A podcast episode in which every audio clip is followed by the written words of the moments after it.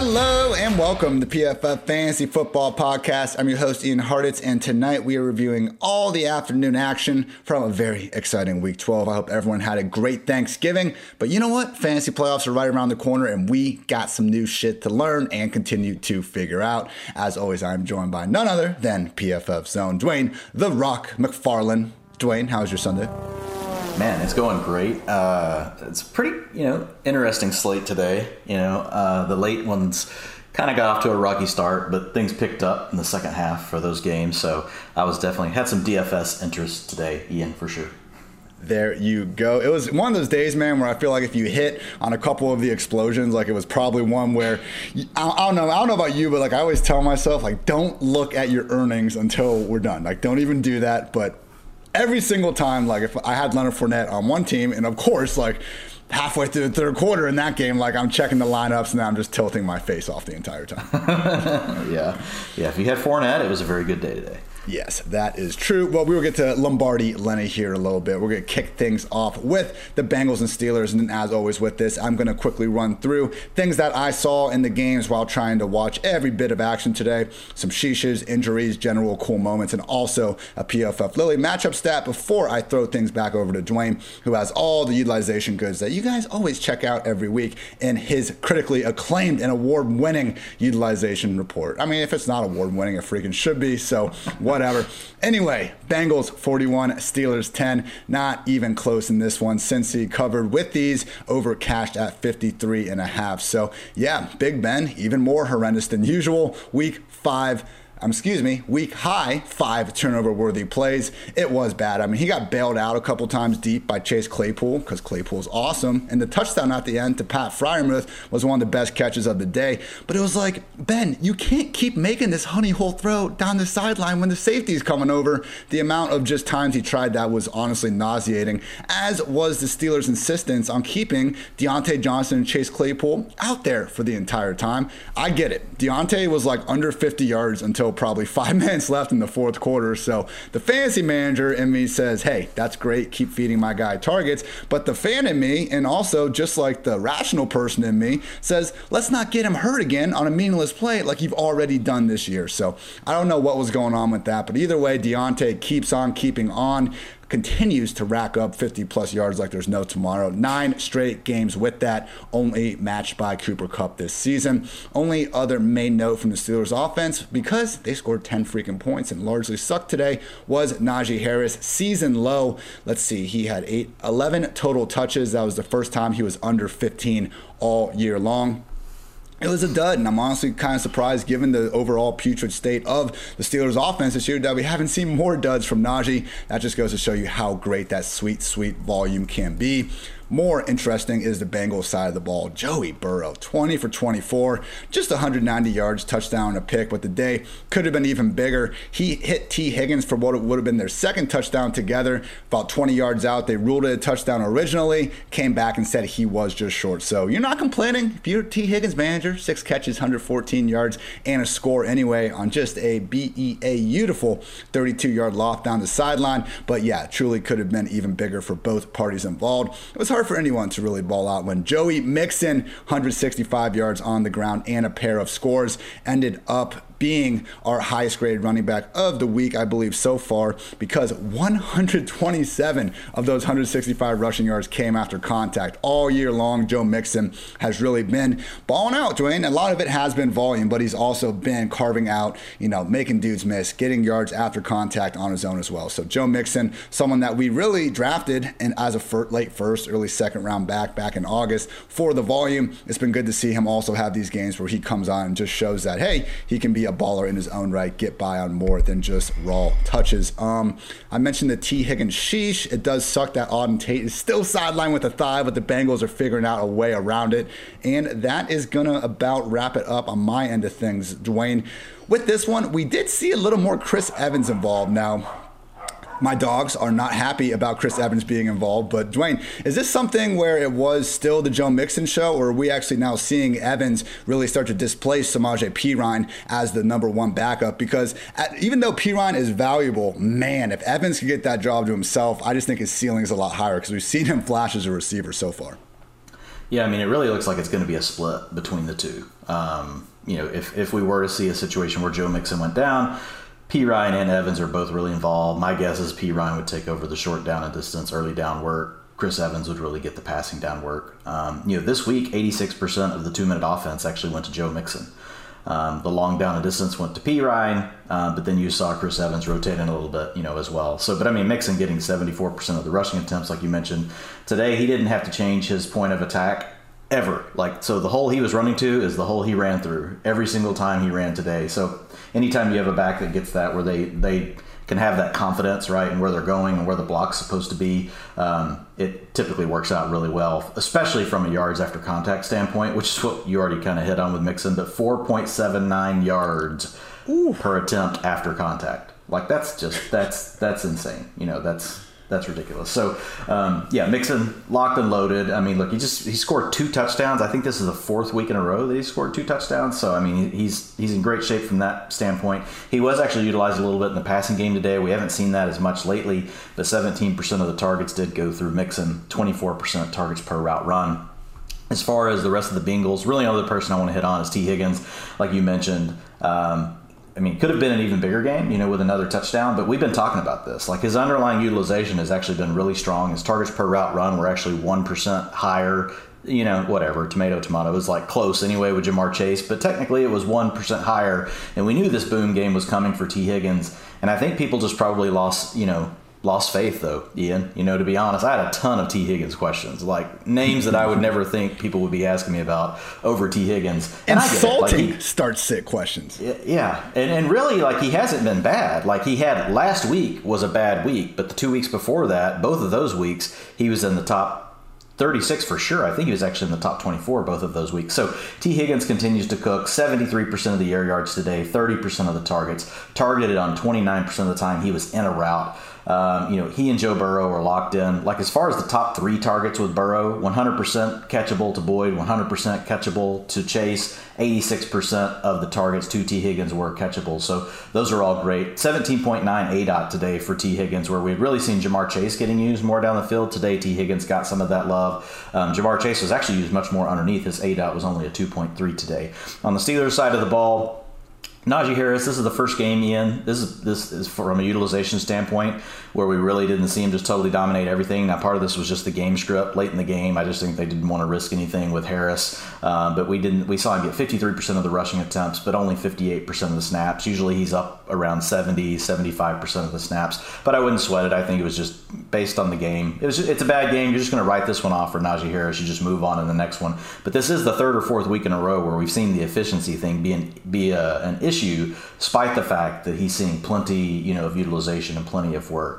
Um, Pat Freiermuth did get up to 66% of the routes. We'd like to see that around 80% because we have no Eric Ebron, yeah. but we've got Zach. We've got Zach Gentry. You've got to get Zach. Gen- you've got to get Zach Gentry his routes like it's it's written in a manual somewhere. you know, it's probably up next to the Jimmy Graham no trade clause. somewhere in there. But Zach Gentry, you're gonna have to you're gonna have to figure out like what your what your bid is with whenever you talk about Zach Gentry. But got to get him in some routes. Uh, you already mentioned everything on Johnson and Claypool. I mean, just real quick on Johnson. I mean, again, man, 36 percent of the targets. Like I don't know. It's, it's it's it's crazy to see this guy at like 35% of the targets every single week. Like he's pretty much like in Keenan Allen territory now, Ian. That's kind of what I think of when I think of Diontae Johnson.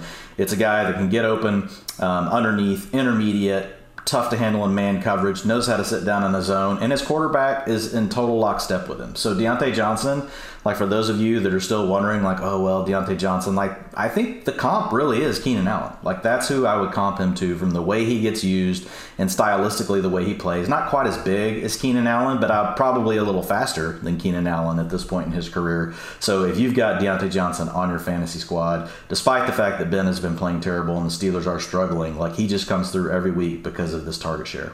13 plus targets in six of his last eight games. These are astronomical. Dwain, we finally saw T. Higgins come back around. Obviously, Chase didn't have the day a lot of people were hoping for. Only three targets, though. I get it if we don't want to rank him like as a legit top six, top eight receiver for a little bit. Still an every week starter at worst, upside wide receiver, too, though, right? Yeah, yeah. Yeah, yeah he's we know he can come through. I mean, and I was actually looking at a bunch of this stuff on Chase Um, he's kind of he's and we talked about it a little bit last week. He is a little bit more of a boom bust type play. We've just been fortunate We've not had many big busts, right? Typically, he'll still come through with at least a wide receiver three output for you on the games that he doesn't hit. So this will really be one of those first games where you know you just get the three catches for the 39 yards. He's probably not. He won't be in the top 36. So he was kind of due for one of these. Like it's gonna happen. We can't expect these players, you know, to just never have a complete dud. So to be honest, it's like get your dud with Chase out of the way and let's just move forward. And you know, next week he could be in the top six to Dwain's point, worst performance of the year was wide receiver 39 back in week two. He has finished inside the top 31 wide receivers in every other game. Chill out. We got the Higgins bounce back. Chase, I'm sure, won't be too far behind.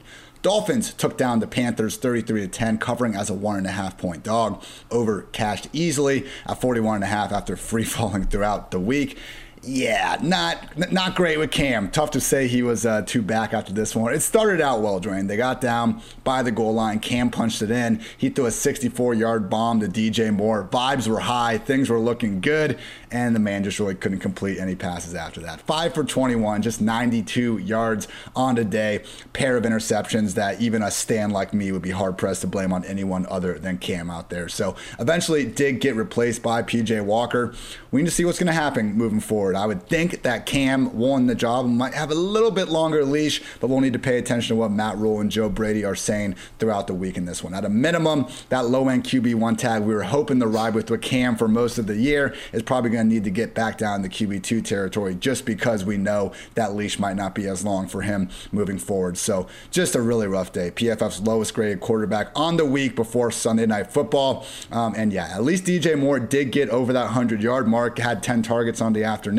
But Dwain, at this point, he might be the only guy we can use in this offense, period. Robbie Anderson was again a ghost. Terrace Marshall was a healthy scratch at this point, And our guy, Christian McCaffrey, unfortunately suffered an ankle injury and was wearing a walking boot on his left leg after the game. Did not receive a single second half touch. So that's why CMC busted. So please get better, CMC. Hopefully, this will be the only true dud of the year for Cam. But hey, we don't know, man. It makes sense that someone that just came off the street a couple weeks ago probably isn't going to be 100% upside each and every week. We will see what happens in future matchups. But shout out to our guy, at least a guy, Tua, uh, another efficient day. I mean, you look at him, he's only had 10 total incompletions over the past two weeks. I get it, his average target depth, you're going to see, you know, right there with the Jimmy Garoppolos of the world. But you know what? Behind, again, the single worst offensive line in the league in pressure rate, it's not really the worst offensive strategy when you got guys like Jaylen Waddle to help turn little gains into big ones, Dwain, which was something we've been waiting for him to do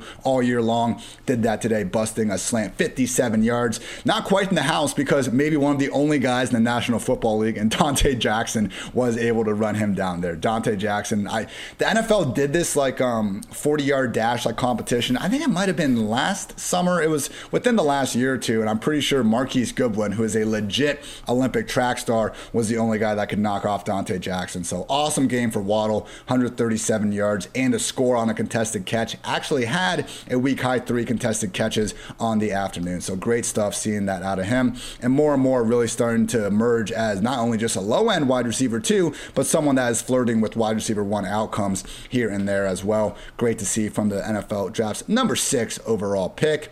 Um, and Myles Gaskin, can't forget about our guy. Even week, didn't even matter. He whipped off two touchdowns. They like to use him in the Wildcat by the goal line, which, hey, it worked. So screw it. Keep doing you. He'll continue to be a volume based RB2 for as long as Malcolm Brown is out. I mentioned the CMC injury. Final note I had here is our PFF Lily stat goes to Jaylen Waddle on pace this year, 17 games, so cheating a little bit compared to what we've seen in the past, but still 109 receptions, 1,075 yards, and seven total touchdowns. Great year to be a Jaylen Waddle fantasy manager.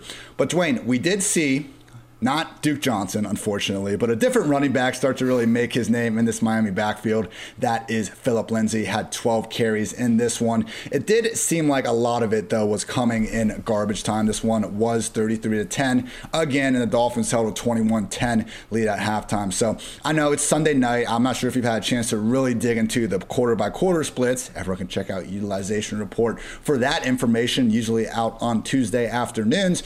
But Dwain, did you get any real details about? About Gaskin's workload because as it stands, man, the way things are going, he's becoming more and more of an auto start by the week. Right. Yeah, you saw Lindsay get 32% of the rushing attempts today. Um, so I'm pulling it up right now. In the fourth quarter, hang on, let me switch over here to. And, and just, just, so everyone knows, Salvon Ahmed was healthy, was active this game. He was healthy last game, but he was scratched. They had Patrick Laird and Duke Johnson running out there instead. So the Miami backfield of the week was Gaskin, Lindsay, and Ahmed this time. Yeah, so Lindsay had 12 attempts on the day. Five of those came in the fourth quarter, so almost half of them. Um, if you look at him in the third and fourth quarter, because this game was kind of out of hand pretty quickly, uh, so 10 of his 12 attempts came in the third and fourth quarters. So pretty much, you know, in those, and I think that whole time, I'd have to go back and look for sure, but I'm pretty sure the Dolphins were ahead by 10 or more that whole time because this game they was were, out of hand early. Yeah, so um, we'll have to keep we'll have to keep an eye on it, but it does look like it might have been just more of a closer kind of thing, giving Gaskin a little bit of you know rest. But you know, I think we could argue Lindsay's probably. I would think he's the second most talented back on the offense now. So I still, even though this was just closer time, I wouldn't worry about it so much as hurting Gaskin. But I do think that if you're going to roster in a deeper format, like another back on the Dolphins, like the only one worth doing is probably Lindsay. The others can all, you know, you're not going to keep them on your roster. So he was out there for only 20% of the snaps. So again, that's kind of another tell that it was really just more around this four minute offense, kind of hey, let's just get everybody on the bus and get back to the to the hotel kind of thing. Um, well, I guess this was a home game for the Dolphins, so don't have to go to the hotel. Get get everybody home safe, Ian. You know what I mean? There we um, go. Yeah, so Jaylen Waddle, 32% target share, 67% of the air yards, five yards per route run today. Like that, so that's pretty good. Um, operated mostly from the slot again, 56% of his time. Zero shots down the field, no no targets over 20 yards, but he did a lot of it today, obviously, you know, on yards after the catch. He averaged eight yards per, per reception after the catch today. So Jaylen Waddle was doing Jaylen Waddle stuff that we saw at Alabama, and we're finally starting to get to see some of that. It's two weeks in a, in a row where we've really seen him, you know, kind of pop from a standpoint of just watching him, you know, play and seeing that speed. Uh, Mike Gesicki was out there 89% of the routes. Unfortunately, just didn't come through in the box score today. Three targets, 17 yards. But again, like there's two targets on the team. It's Jaylen Waddle and it's Mike Gesicki. So you know you're just going to stick with it. This can happen, um, but but he's playing plenty, um, and it's a team that passes all the time. So I, I know it sucks. Um, but these are the kind of players that are tough to get off of, right? You know, it's one thing if we see a player going down and their utilization and everything else is going down too, and it's like, okay, fine, we're done. But this is truly the type of tight end where when you're looking at it, it's like, okay, like it's eventually going to come back around. Like he's going to have some huge games still coming down the stretch. I know that it's tough to kind of make your way through these. On the Panthers side of the ball, Ian, so here's the development. So we know McCaffrey is in the walking boot. And I don't know that we're going to see the same thing that we saw early in the year from Chuba Hubbard. Um, so today it was really all about Ameer Abdullah. So you had the Panthers trailing. Um, so yeah, we're going to see more of you know Chuba Hubbard whenever they're not in just a trailing game script. But the bottom line is we know that they're whichever both of these backs are probably going to be game script dependent. So Abdullah was out there for 100% of the two minute offense, 73% of the long down and distance. He actually handled 75% of the short down and distance, um, was in a route 57% of plays. So, really, he's the guy that might have the more insulated role moving forward. Um, it could still be Chuba. We'll have to see. My gut is that Chuba will still start games and he'll probably be handling most of the early downs. But if things get out of hand, I think we could see things go to more to Ameer Abdullah, and we could just see Abdullah pretty much handle all the passing down work. Um, and we we kind of saw that earlier in the season too, right? A couple of games where Chuba didn't get that passing down work, and Abdullah, he's actually really good at that. So I think that's going to be a situation that we'll have to kind of keep an eye on. So for those folks thinking about what they're going to do about McCaffrey or thinking how valuable is Chuba Hubbard going forward, um, I don't think it's going to be as valuable as what it was what it was at the beginning of the season. I do think Abdullah is going to be worth a stash in deeper formats, depending on how long we think McCaffrey's going to be out. But it looks like it'll at least be, uh, you know, he's probably not playing next week. You know, would be my guess just based on being in the walking boot. Uh, DJ Moore, forty percent of the targets. I talked a lot about him on Twitter this week just because he's really their best player against man coverage. Um, Robbie Anderson struggled really badly against man coverage, and we knew we knew that the Dolphins ran more man coverage, like 48% of the time they're in man, and then they run cover zero more than anyone else, you know, as well, and they really just tempt you. And you know, man coverage can be really problematic, Ian, for quarterbacks that don't have really strong accuracy. Um, and it shows up in these type of games. And I think that's what happened to Cam Newton today. He's got okay, he's got average accuracy, but it's not great. And I think DJ Moore is really the only player on the team that can consistently win against single coverage, at least right now. Not to say Robbie Anderson couldn't never break out of a slump, but Anderson only saw three targets today, one catch, 15 yards. Um, DJ Moore, 10 targets, four receptions, 103 yards. Uh, 70% of his passes were actually catchable. Um, we'd love to see, you know, that 10 targets turn into seven receptions for 120 yards and, you know, two touchdowns, but it is what it is. He's still the primary target, um, and we're just to have to roll with him.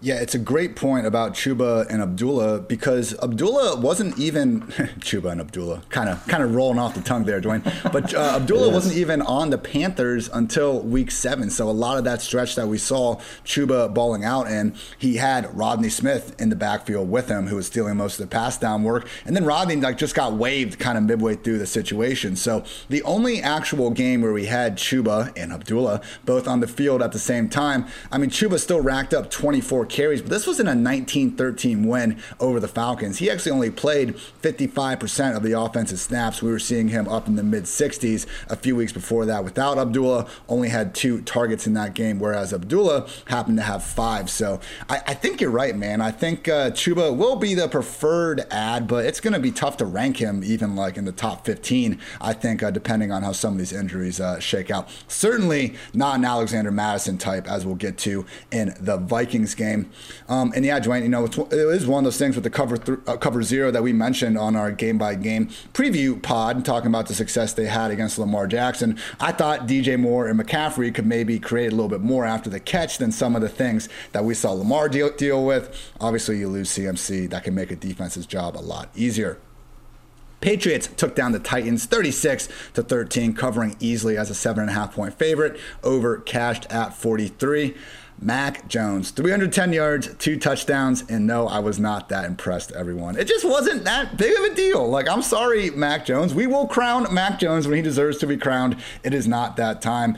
Both touchdowns I thought were fully due to Kendrick Bourne. The first one was a good ball from Mac. It was a nice fade in the back corner of the end zone. Bourne still had the Massa guy. And then on the second one, it was a crosser where Bourne made no less than two or three guys miss the tackle before he found his way into the end zone. So great game from Kendrick Bourne. We had a nice nice pass to Jakobi Meyers down the seam for 38 yards, but man, oh man, Hunter Henry was wide open for an easy 30 yard touchdown, and Mac just sailed it. There's another goal line opportunity where Mac just wasn't able to hit him as well. it's just one of these things, Wayne, when you watch it, like, why does Nick Folk keep winning? We don't talk about kickers on this podcast. It's just a personal thing with me. I appreciate everyone respecting, uh, you know, just that personal belief of mine. But Nick Folk's out here attempting six field goals again because Mac Jones is usually content to take five yards when the offense needs eight. Like that's our short of sticks note, and that's just the way things are going. Look, the Patriots are eight and four. They just won by uh, 23 points. Mac Jones is playing winning football, and that's great. I just don't want to put him in the conversation with the true elite elite of the league's QBs because watch one game and you will know there's a difference between what Max asked, asked to do and what someone like Aaron Rodgers is asked to do. So maybe I'm being a little too rough, but either way, this is a fantasy podcast. It's going to continue to be tough to trust him more weeks than not because again, this offense at its core wants to run the ball between Stevenson, Damien Harris as much as possible, and Mac just gives us such a low floor when he is not going to be throwing for 300 plus and multiple touchdowns, which he did today, but hasn't made a habit of this season. But with that backfield, Damien Harris did score the group's touchdown, ended the game, bullied his way into the end zone. Stevenson had a really nice run the fourth quarter himself. Unfortunately, Brandon Bolden once again lowered the ceiling and floor alike for both these guys, catching all four of the backfield's targets for 54 yards himself. Right now, like Stevenson and Harris, they're in a, I think, better overall situation than the Broncos. They are in a better overall situation, but we got to kind of think of them like Melvin Gordon and Javonte Williams. They are splitting up the early down work. The problem is they're not even getting the receptions at this point because all that is going to Brandon Bolden. I do agree that Stevenson continues to have the higher overall ceiling because he will be used in the pass game. Occasionally, more so than Harris, but even then, both of them have one target in this one. So, moral of the story, we're feeling good about these RBs as RB3 types. Kendrick Bourne is slowly starting to creep his way into maybe low end wide receiver three, upside wide receiver four territory. Same kind of goes for Jakobi Meyers, but it's just shocking that we have this Patriots offense proving they're a top 10, top 12 scoring unit, and we can't get more out of them in fantasy land. But that's just the way the cookie crumbles sometimes with the Titans. I mean, it's just tough to expect anything from this offense. No Henry, no AJB, no Julio Jones. Just wasn't anything going on here. Tannehill did throw a short touchdown to Nick Westbrook Ikhine, and it, that was it, man. Like he caught that little Michael Thomas uh, Oh, I, I asked Mike Renner. It's a, called a shield screen. You know the one I'm talking about, where the wide receiver comes running in at like the one yard line, and they just immediately throw him the ball, and he like yeah. scoots in. That's called a shield screen. That's the cool little football lingo for that. So learn something new today. Uh, hopefully you all did as well. So that was the score. Otherwise, we had a Dontrell Hilliard 68 yard touchdown before the half, where it seemed like the Patriots were just surprised the Titans ran the ball in the first place, and then D'Onta Foreman had a nice 30 yard run the second half, but he actually had the ball knocked out. So Dwain this is where I'll throw it over to you because we had Foreman, 19 carries, 109 yards. That's good. But once again, we had Dontrell Hilliard racking up 12 carries, stealing away all the pass down work. And we even got something named Khari Blasingame also getting some touches as well. That name actually does ring a bell from some of the degenerate uh, preseason, maybe it was even XFL um, days there. But yeah, what's going on with this backfield, Dwain? Because no McNichols still, and AP was out of the picture this week. Well, I think it's pretty much what we thought it was going to be. The early down work went to Foreman, but most of the passing down work went to Hilliard, including the two minute offense, which is what happened. 100% of the two minute offense went to Hilliard, 60% of the long down and distance, 67% um, or sorry, uh, 35% of the rushing attempts, but then Foreman had 51% of the rushing attempts, but only 30% of the long down and distance, didn't play any in the two minute offense. So their snaps were pretty much even 51% and 49%.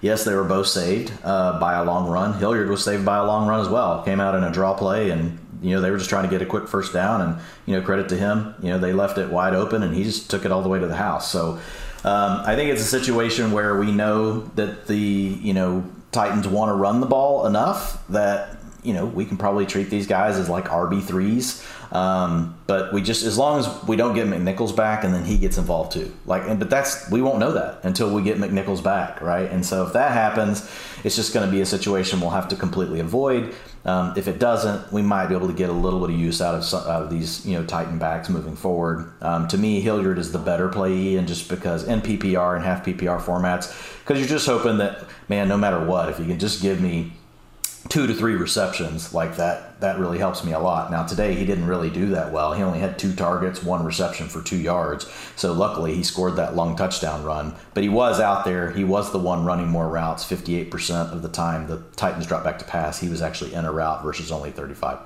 for foreman. Really nothing else to talk about um, on the titans. It's really a hodgepodge at receiver that uh, uh, there's really nothing to talk about. I don't, I don't, know what else to say. The offense looks terrible. Ryan Tannehill didn't even get to 100 yards passing. I don't think today. Like nope. if I remember correctly. 93, so a, Dwain. yeah, bad bad day. Uh, and look, man, this is what happens. Like when you lose Julio Jones, you lose um, AJ Brown. Um, those are those are just really tough things, you know, to deal with. And so I was in, it was interested that we didn't we didn't see Golden Tate, you know, up for the game. So we'll see what happens with him. You know, not that Tate's gonna save the day or anything, but you know he is a player that you know could get a little bit more involved, and we'll get Julio back here. Uh, I think he's actually eligible to return next week. Um, Bye so, week next week, so honestly, yeah, could week, not come at a better time for this whole team. Yeah, for sure, and they're still sitting in a good spot as far as playoff positioning goes. It, get healthy, get things right, you know, and let's see what can happen on the Patriots side of the ball. It, you nailed it with the these are all RB threes and it kind of stinks because really Damien Harris had made his way into that mid-range RB two um, and before the injury, and now it really is a situation where Rhamondre Stevenson is playing a lot as well. We've got the true even Patriot split going on. Snaps 37% to Harris, 33% to Stevenson, 32% to oh. Brandon Bolden. So you're just not going to want to really use any of these players. I will say Harris was at 50% of the rushing attempts, which is really, you know, that's where he was early in the season and then he kind of got up to where he was around 60 65% of the rushing attempts. So i do think like if you had to pick one of these players that you're going to use i still would lean to harris. Um, i agree with what you said. Stevenson could, get utilized a little bit more in the passing game but at the same time i think it's going to be very hit or miss just like what we saw today. Um, he only had one target and zero receptions. Brandon bolden like you already mentioned. And bolden's out there 100% of the long down distance 100% of the two minute offense. So that's really just he is the james white replacement um, so these are guys that I just really want to stay away from, you know, to be honest. Um, as far as the receivers go, Kendrick Bourne, you know, didn't get to, he was just at 81% of the routes, but man, this guy like keeps coming through with these plays. They need, they need to find a way to give Kendrick Bourne more playing time. I don't know what the I don't know why you must have Nelson Agholor out there. I'm pretty sure Kendrick Bourne can do everything Nelson Agholor can do and more, uh, and your quarterback has way better rapport. We just Bourne, it's it's these hit or miss things because we'll also have weeks where he doesn't even get to 60% of the routes because the Patriots are so game plan specific. They know what they want to do against different teams. Their plan today against the Titans was really to spread them out and use their three wide receivers more. But next week it could be we're going to come out with three tight ends and you'll never even see Kendrick Bourne. Like he might get to 50% of the routes. So he's a tough player to trust.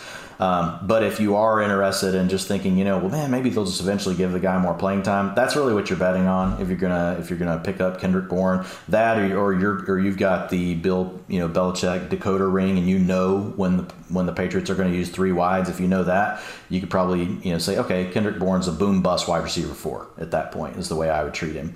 Uh, Jakobi Meyers he's really the only asset right now that I can think of that I would even put in my lineups, you know, that comes from the Patriots team. And I'm not super excited about it, but he just he's the leading target on the team pretty much every week. 25% of the targets, 47% of the air yards. Got the lineup from the slot, 70%. And actually had 25% of his uh, targets today were over 20 yards or more, which was really nice because we haven't seen that as much and that's kind of been our knock on on you know Mac Jones. But he yeah. did, to his credit, he cut it loose a little bit today. Everything wasn't short of the sticks. If you could get some more plays like that from Jakobi Meyers, like he could really have some value down the stretch. But again, I think everything is so game plan specific, you can't count on it quickly to end this real uh, with Harris and Stevenson. This has been ideal game script for them for the last month and a half too. The Patriots are on the six game winning streak now. They've won five of those games by 18 or more points. Like they got the Bills next, then they got a bye. They're gonna have the Colts, Bills again, then the Jaguars.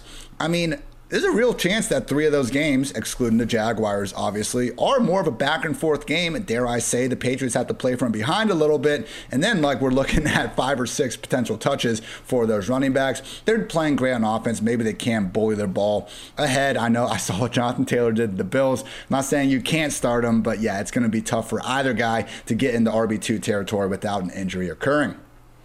Giants took down the Eagles in an ugly NFC East battle, covering as a three and a half point favorite with their 13 to 7 victory under cash with ease at 45. Another week and just more and more sheeshes for the Eagles, more than any other team throughout this entire year. Uh, do we have just bonker stuff going on that if you only look at the box score, you really wouldn't notice? Jalen Reagor, man, if he's not benched after this one, I'm not exactly sure what you need to do to get benched because he has not he had not one but two chances in the final minute to win this game for the Eagles. The first one, beautiful potential 38 yard score from Jalen Hurts down the sideline, hit Reagor in the helmet slash hands, and then on fourth and ball game, Hurts is able to scramble around a little bit, give Reagor a chance at the goal line. Once again, hits his hands at the one yard line, not able to come down with within end of the game. So yes, Reagor had a week high, 125 unrealized air yards. But when like you're the sole problem for those air yards occurring, that's a bit different than getting wide open and having your quarterback miss you. So no,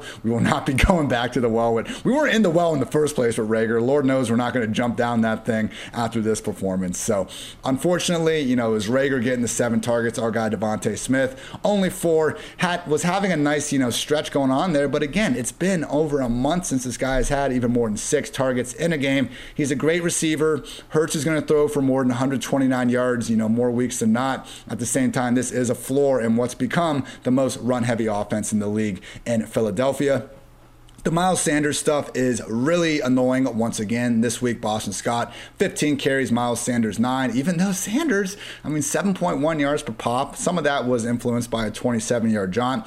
I know he got hurt. He tweaked his ankle after that 27 yard run, but he did return to the game afterwards. And based on what we saw with Kenneth Gainwell, you know, in the two minute drive at the end of the game and Scott still being involved before that, it's pretty clear this is not the Miles Sanders show, even without Jordan Howard involved. So our PFF Lily stat is uh, the same as it was last week, just increased.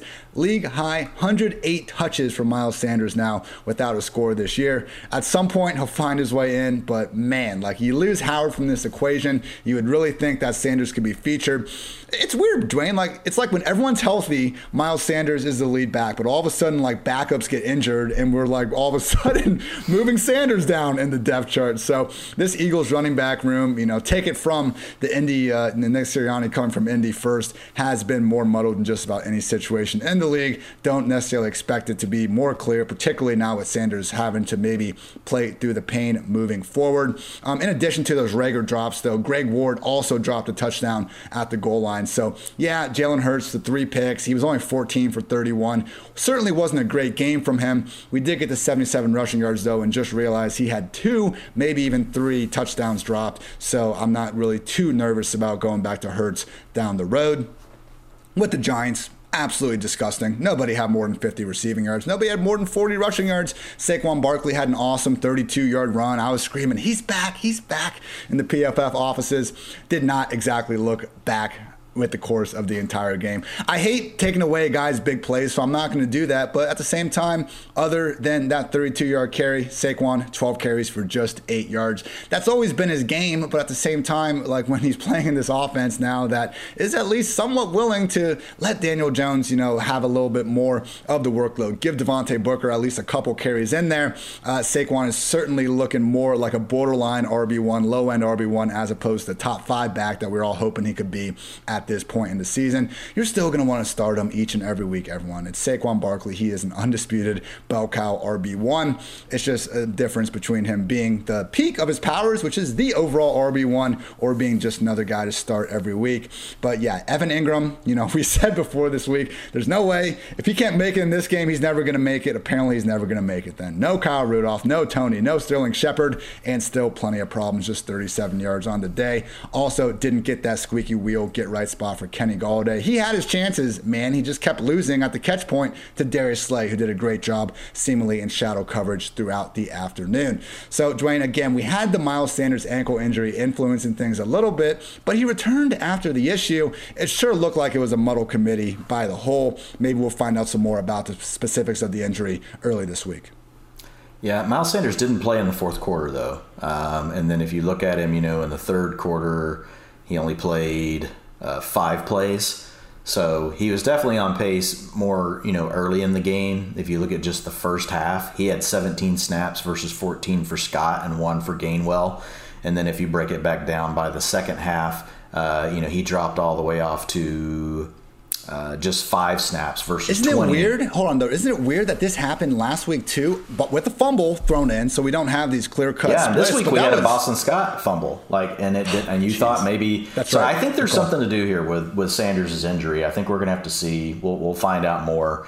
Um, but because you know we've seen the Eagles, if you get a fumble, like they'll send you to the bench, and that didn't happen with Boston Scott. We did see more Kenneth Gainwell though after the Boston Scott fumble which was later in the game. So I, I, agree. I think mostly this is just muddled, um, and it's hard to pick, you know, who you want to play each week. I think Miles Sanders, if healthy, it's fine. He's a low end RB two, and you're hoping he has a week where he can actually stay on the field. You know, if, if he gets you know 40 to 50 percent of the rushing attempts, you know, on the Eagles' offense, typically that's going to be enough. It wouldn't have been today just because, you know, we saw the Eagles actually get pushed out of their, you know, what they've been doing that's been so successful for successful for them, you know, over the first, you know, or over the last 4 or 5 weeks, which is just so super run heavy. And and they wanted to do it. They just couldn't get things going today.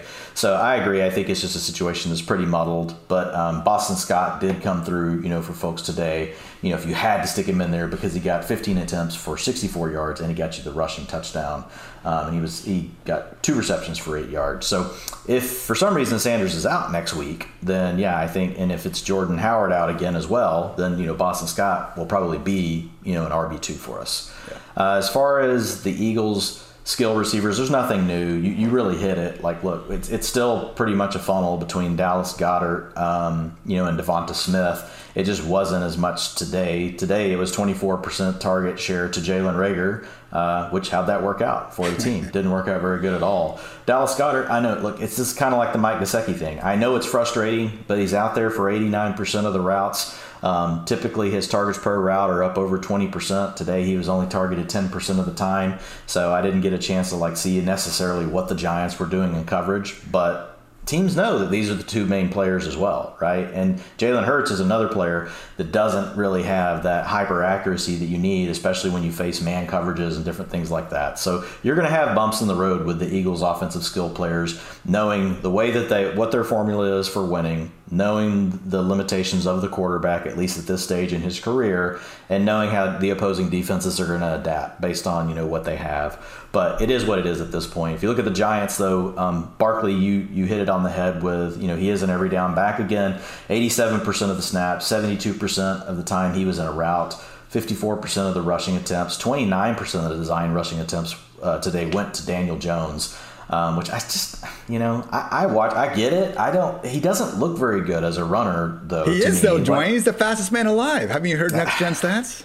I know. It's just like Daniel Jones. I'm like, man, I just like it. Do, it doesn't make sense to me. Like when I see some of these other quarterbacks, where I'm like, oh, that makes sense. Like when I watch Daniel Jones do it, I'm like, they're just like forcing this on this guy. Yeah. Like um, and which may have more to say about you know the passing game and what some of his limitations are you know in that area. But Barkley, you know, 17% target share, 21% targets per route run, really nice today. He was stuffed on 15% of his attempts. Only 8% of his carries went for 10 yards or more. Um, so that's probably actually just one carry. Um, yards after contact, almost all of it had to come after contact, 3.62. So he's not getting any favors from his offensive line either. 23% of the time, um, he changed the point, you know, of attack like whenever he was approaching the line of scrimmage, which is also classic Barkley. Like he's always looking to your point he's looking for the big play, right? And so that's that's what leads to the higher stuff rate as well for Barkley. But his offensive line wasn't doing him any favors either. Uh, if you look at the rushing, the run blocking grades today for the Giants O line, not very good.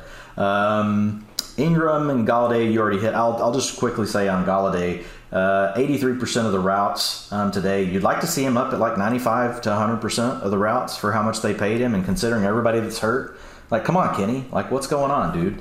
Uh, seven targets, three receptions, 50 yards. Uh, operated some from the slot. 14% of his attempts or targets were over 20 yards or more, but only 57% of his passes were catchable today. Now, some of that's to do with the coverage, um, you know, and getting the shadow coverage from Slay. Um, not the easiest thing, you know, in the world to beat. But Golladay looks slowly getting more involved. It's just a bad offense, man. So it's tough tough to say what it's really worth. I mean, I, I think I'm keeping him in the wide receiver four boom bust range.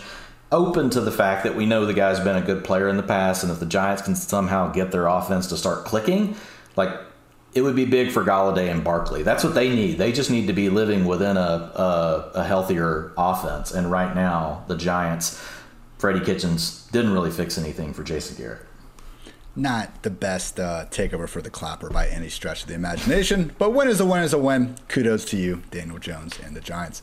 Falcons took down the Jaguars 21 to 14, covering as a one and a half point favorite under cash with ease at 46.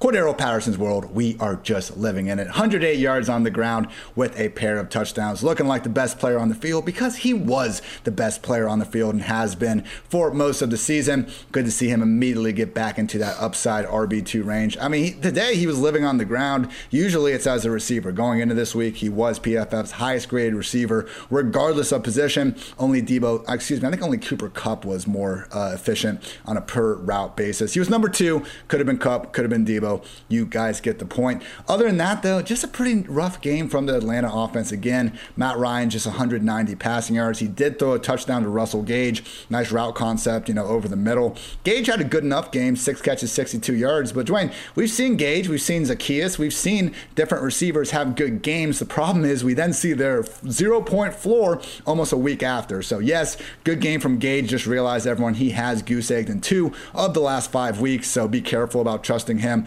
as more than a boomer bust wide receiver four moving forward. And he's not even, doesn't even have like true boom in his range of outcomes. So probably more of a low floor wide receiver four. And yeah, another disappointing game from Kyle Pitts. Two catches, 26 yards. You know, Dwain, last week, Bill Belichick's genius was able to shut down Kyle Pitts. Uh, this week against the Jaguars, I'd be curious to hear uh, what the excuse is from people there. But it, it's just it's disappointing. He's 21 years old, trying to be a featured receiver. Maybe that's just a little too much to ask from him uh, in his young career. But at the end of the day, he scored one touchdown this year, and that was when the Jets decided to cover him with the defensive lineman at the goal line. So it's been over a month now since we have seen him go for over 100 yards in back-to-back games. Um, at this point, he's still starting in these lineups. It's like Gesicki, it's like Goedert. The usage is too damn good to really get away from. I'm sure we'll see better weeks down the road, at a minimum, behind guys like Kittle, Hawk. Hockenson, Andrews, um, you know, Kelce, Wall, hopefully Waller's healthy. Behind all those guys, I think Pitts does deserve to probably go down to the lower half of the tight ends that we know are going to be in the top 12 week in and week out, regardless.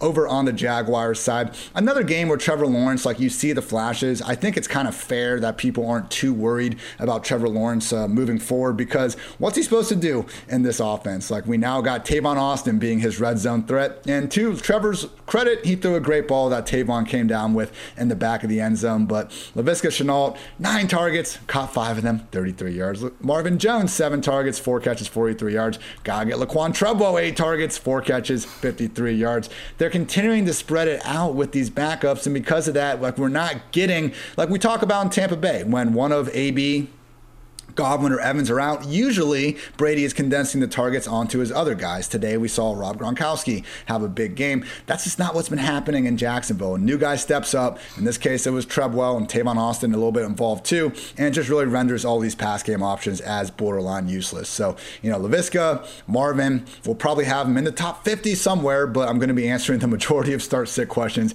with the other guy as we have done all season long. Uh, good to see James Robinson, though, get over 100 total yards on 20 touches. Sure looked like his usual workload was back in action. Unfortunately, and we talked about this on the injury pod on Friday, I hope you were off Dan Arnold already because James O'Shaughnessy got activated off the injured reserve list and was back in action in this one. Regardless, Arnold did suffer a knee injury, so he has been ruled out, and we just need to go to a different tight end moving forward. With O'Shaughnessy there, it does look like they're going to be splitting things more times than not find a better tight end than Dan Arnold. He got us there, got us through a good month. That's fine. Thank you, Dan. That is going to be it. Only uh, real, only two sheeshes in this one. Uh, Trevor Lawrence should have had a second touchdown. He had Dare Ogunbowale with an easy 11-yard score, went right through his hands. And also Russell Gage, second time in like three or four weeks. This guy has some of the worst hurdle attempts I have ever seen. He got straight up stood up uh, a couple weeks ago, and today he had another horrendous one. So I'll make sure to clip those and uh, you know tweet out a video highlight because I, I got to touch on all the really important things out there, Dwain. But let's stick with Jacksonville because you know much like some of these other atrocities of offenses that we've talked about already. At this point in the year, there's one guy we can focus on, and that is the artist known as James, RB1 son. It at least looks like Urban knows how to get one guy the football a bunch, and that is Robinson. Yeah, he had 64% of the rushing attempts, but it's like we'd still like to see more. Like he's giving all the long down and distance, all the two minute offense, all that's going to Carlos Hyde. 82% of long down and distance, 82% of two minute offense to Carlos Hyde. I don't, I don't understand it. But it is what it is. You'll take the 65% of the rushing attempts, and even though he was not in as many routes as Carlos Hyde, 40% versus 47%, his targets per route run were 24%. So they, when he's on the field, they are continuing to try to utilize him in the passing game. So he had 11% target share today um, you know, on his way to 86 yards rushing. He did have a fumble today, so that could have something to do with it, you know, as well. There could be a little bit of there's maybe some period period in there in the game where it was kind of like, hey, go sit on the bench. We're going to give Hyde these two games. I haven't been able to look exactly when the fumble occurred and then what happened to Robinson, like in the couple of you know drives after that. I'll have to look at that tomorrow. But he did have the three receptions for 29 yards, so that was good. Um, O'Shaughnessy was out there for 82% of the routes. So if Dan Arnold is out for a while, he could become kind of a streaming option, low end streaming option. Um, Laviska Shenault did get to operate back inside again. 71% of his uh, routes today came from the slot. Uh, 13% of the targets he saw were of 20 yards or more, which was the lowest on the team. Really, Marvin Jones and Treadwell were stretching the field out more. 43% of Marvin Jones' um, targets came on uh, passes of 20 yards or more. So 6.8 yards after catch, you know, per reception today for Shenault, but he didn't really do much. I mean, five receptions for 33 yards on eight targets. So um, kind of spread out across all three of these guys. Um, each of them was right around, you know, you had 21% of the targets to Shenault, 21% to Treadwell, 18% to Marvin Jones. And when it's in an offense like what we're seeing with the Jaguars, it's just kind of a big no thanks, you know, for me, Ian. Um, but I know some folks were excited about Shenault, so I wanted to throw out there, yes, he was working back in the slot. This was one of his better target games, you know, that we've seen in a while. But again, not able to do much with it. Um, as far as the Falcons go, yeah, Patterson, man, 57% of the rushing attempts today playing 48% of the snaps, you know, two weeks off of a high ankle sprain doesn't really matter. You know, whenever you talk about Cordarrelle Patterson, he's just going to do his thing. 16 carries for 108 yards and two touchdowns. Kings stay kings, Dwain. You know that. 25% of his carries went for 10 yards or more. Like that's it says explosive run rate 25%. Uh, Cordarrelle knows what he's doing out there. Um, that is it. You hit the thing on Pitts. 91% of the routes, you're you know just like Gesicki, just like Goedert. like these guys are getting to play. Um, you know, and he even had the targets today too. Twenty-one percent of the targets, forty-one percent of the air yards. Just couldn't do much with it. Six targets, only two receptions for twenty-six yards for Pitts. But mid-range tight end one. If you want to make him more of a low-end tight end one, like I'm not going to argue, but he, he he is a tight end one still. Like Dwain, I think almost a better if you really want to find out like who the best fantasy analyst is, like the best ranker, I think it'd be like more realistic for us to like rank usage before the games, not even like fantasy points, because that's all we can really do. I mean, the flukiness yeah. that occurs with the plays and the touchdowns and the yards, that's why we love football. The best we can do is try to figure out who's going to be out there on the field. Right. And we can do some estimation of the quality of the usage as well. Like, you know, you're right. I, I, shouldn't sell us out too short. I'm sorry. But, but to your point, like that's less controllable. yeah. You know, figuring out the, and the roles is not controllable either, but it is more predictable than trying to figure out all the other variables. So I, I agree with you. Jets took down the Texans, riveting matchup here 21 to 14 covering as a two and a half point favorite uh, or underdog excuse me under cashed at 44 and a half Zach Wilson made one great play in this one. He hit Ryan Griffin in the back of the end zone. Potential 16 yard score, had to roll out to his left. You saw some of the arm talent. Other than that, just wasn't too impressed. Had like the biggest laughing stock moment of the day. I think he kind of got, did a little bit dirty on it. He was basically running up in the pocket. He threw a shovel pass off Ty Johnson's back. If Ty didn't turn around, I'm sure we wouldn't have laughed as hard as we did. Unfortunately, he didn't turn around. It hit him in the back and ended up getting picked off. So we had a butt interception to put in the uh, uh, you know New York Jets Hall of Fame right next to the infamous butt fumble from back in the day. But Wilson still took four sacks. Like we saw like a lower average target depth in this one. So from that standpoint, maybe it is a positive. Like it was kind of funny when Mike White was doing his thing and Zach Wilson said he wanted to be more like Mike White. But what he meant in that was that he just wanted to take the easy completions and get those checkdowns when they're there and when they're available. So from that standpoint, I think you could argue that Wilson did show some signs of progression. But yeah, I think it's going to be until 2022 at the earliest until we see some real upside from this offense from anyone other than Elijah Moore. Did come away with a team high eight targets. Corey Davis was sidelined in this one. So maybe can't expect as dominant of a target share when Davis is out there. But at a minimum, I mean, this is good. He is now the featured 1A, if at worst 1B receiver in this offense. Nobody else had more than four pass game opportunities on the afternoon. So I get it. Elijah didn't really return the top tier value we've seen him do for the better part of four or five weeks. Just realize, like, now we're comfortable still going back to him even after a dud because we still have that top tier usage. Before, it was just a little more fluky trying to figure out is he going to actually be be able to keep on keeping on or not. So if we can get Flacco back under center, that'd probably be a positive, but we will see. Wilson did bang up his knee, I believe it was at some point. Maybe it was a hamstring, yeah. uh, went out of bounds. He stayed in the game, so I don't think he's necessarily too banged up, but something to keep an eye on for sure. Um, unfortunately, the Ty Johnson waiver out of the week did not go everyone's way. Why? Because we got to get Austin Walter as involved as these other guys. Uh, truth be told, yeah, we had no idea Walter was even going to be out there involved. It sure seemed like Tevin Coleman and Ty Johnson were being set up to be the top two guys because they've been the committee guys all season long. But I guess the Jets took a page out of the Eagles playbook and just decided to switch things up just for the hell of it. So Tevin Coleman actually ended up leading the way, team high 16 carries, but Walter snaked away the goal line touchdown. And we even saw Coleman get the pass game opportunities, Dwain. That was the most surprising part to me. I almost expected Coleman to be the lead early down back, but we were here for those targets. It was a mix of the Jets, you know, for once actually getting to play with a lead for a little bit in this one, and then also just Tevin Coleman again playing ahead of Ty Johnson. So brutal situation. You know, we'll probably put uh, it's it's going to be hard to put any of these guys in the top 30, let alone the top 36. Please try to play another guy than anyone on the Jets offense, unless their name is Elijah Moore at this point. And with Houston, Ty, Ty Johnson did keep the passing down role. It's just really it's what okay. you mentioned. Um, you know, the Jets, you know, just the way this game trip worked out. You know, he had he had 50% of the long down and distance. They didn't even use the two minute offense today. Okay. Ty Johnson was in a route 37% of the time. Tevin Coleman only 23% of the time, but he did lead the team to your point in targets. He had three versus only one for Ty Johnson and then one for Austin Walter.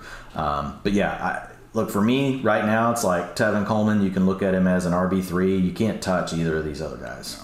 And that's the problem. Like we could live with Coleman and Ty Johnson. When you put a third party in there, it becomes way too complicated. And Houston, I thought that was what was going to happen. I thought Royce Freeman, who was active for the first time all year, would make this a far more annoying three back committee than most were anticipating. And Freeman only played on special teams. Did not matter though. Johnson, Burkhead, and Dwain. This is kind of our conclusion talking about this on the preview show, shows. Like in the two situations this year, basically that we have seen these Texans running backs get fed like legit volume, they still haven't produced points. We can barely predict what's going to happen anyway, and the upside to predicting what's going to happen still isn't high. So David Johnson had, let's see, 12 total touches, was only able to get 55 total yards. Burkhead had 15 total touches, but he finished with just 54 scoreless yards himself. So no, please try to avoid playing these guys. Yeah, we might be able to now squeeze them in the low end RB3 territory alongside some other guys that we would rather not play. But again, it seems to me like a matter of, you know, when, not if Freeman comes into the picture, makes this an annoying three back committee. Maybe Scottie Phillips gets off IR at some point. Maybe they sign someone else. We don't freaking know. The only thing we do know is that Brandin Cooks remains very good at football, caught a 40 yard laser from Tyrod Taylor for a touchdown. Really did save his day, just three catches, 45 yards the afternoon. It's just this Houston offense really struggle busing right now. So Cooks, he'll remain, you know, a boomer bust wide receiver three that will put up some points, but man, it's just harder than ever to really feel good about him on a week to week basis. Usage, usually the usage of a wide receiver one, but man, even that's been a little bit tougher to come by in recent weeks. Like we want to see this sort of game when Tyrod Taylor has 26 pass attempts. We want to see Cooks pushing for double digit targets, not tied for the team high with Nico Collins and Danny Amendola. So we want to start Elijah Moore more weeks than not. He's not a must start uh, necessarily, but he's someone that's probably going to be a top 30 wide receiver more weeks than not. With Houston, okay, if you're in a pinch and you just probably need to start Brandin Cooks. That's fine. Otherwise, please just avoid these offenses. So, only note I will make with Elijah Moore, and we saw some of this today. He hasn't been getting helped out a lot this year because nine rookie receivers have more than 15 targets. He is dead last in catchable ball rate at just 66%. So, Dwain, let's start things off with this new. We're gonna have to touch on both backfields here. Sorry, you know, the, I know these well, aren't I think the, we, uh, we hit the Jets. most fun situations. Okay. Yeah, no, I jumped in with you on the Jets, so I think we hit everything there. But yeah. Uh, look, if, if you need someone to fill in for D'Onta Foreman or Dontrell Hill, or, or Hilliard for you next week, Ian, here you go. You get Rex Burkhead or David Johnson. so if you've got those two guys on, great. yeah, no, uh, but it is just a split backfield at this point. Who knows? Like like you said, if it will change. Fifty-two percent of the rushing attempts to Burkhead, forty-three percent to David Johnson. Snaps, sixty-one percent to Burkhead. 39% to David Johnson. I really thought that would probably be the opposite. I thought that would be the other way around. Um, but it's pretty, still pretty much a split backfield. Like you said, 12 rushing attempts for Burkhead, 10 for Johnson, three targets for each. Um, so they were really close. It's kind of this even thing. Um, but it's a bad offense, so it's really you're you're just you're you're just trying to put a band aid over your RB two spot and just say just you're just you know praying for ten points. That's all you're looking for if you start one of these two players. Um, and if you get the ten points, you feel really good about it, and you're just happy that you didn't just get five. Um, as far as and that's really it other than real quick, I'll hit on Elijah Moore in a second. But Brevin Jordan, I know we have di- folks that are big dynasty, um, you know, players that listen to the pod as well. 62% of the routes today. Um, so that was number one on the team for tight ends. Um, actually saw 12% of the targets, targeted on 16% of his routes.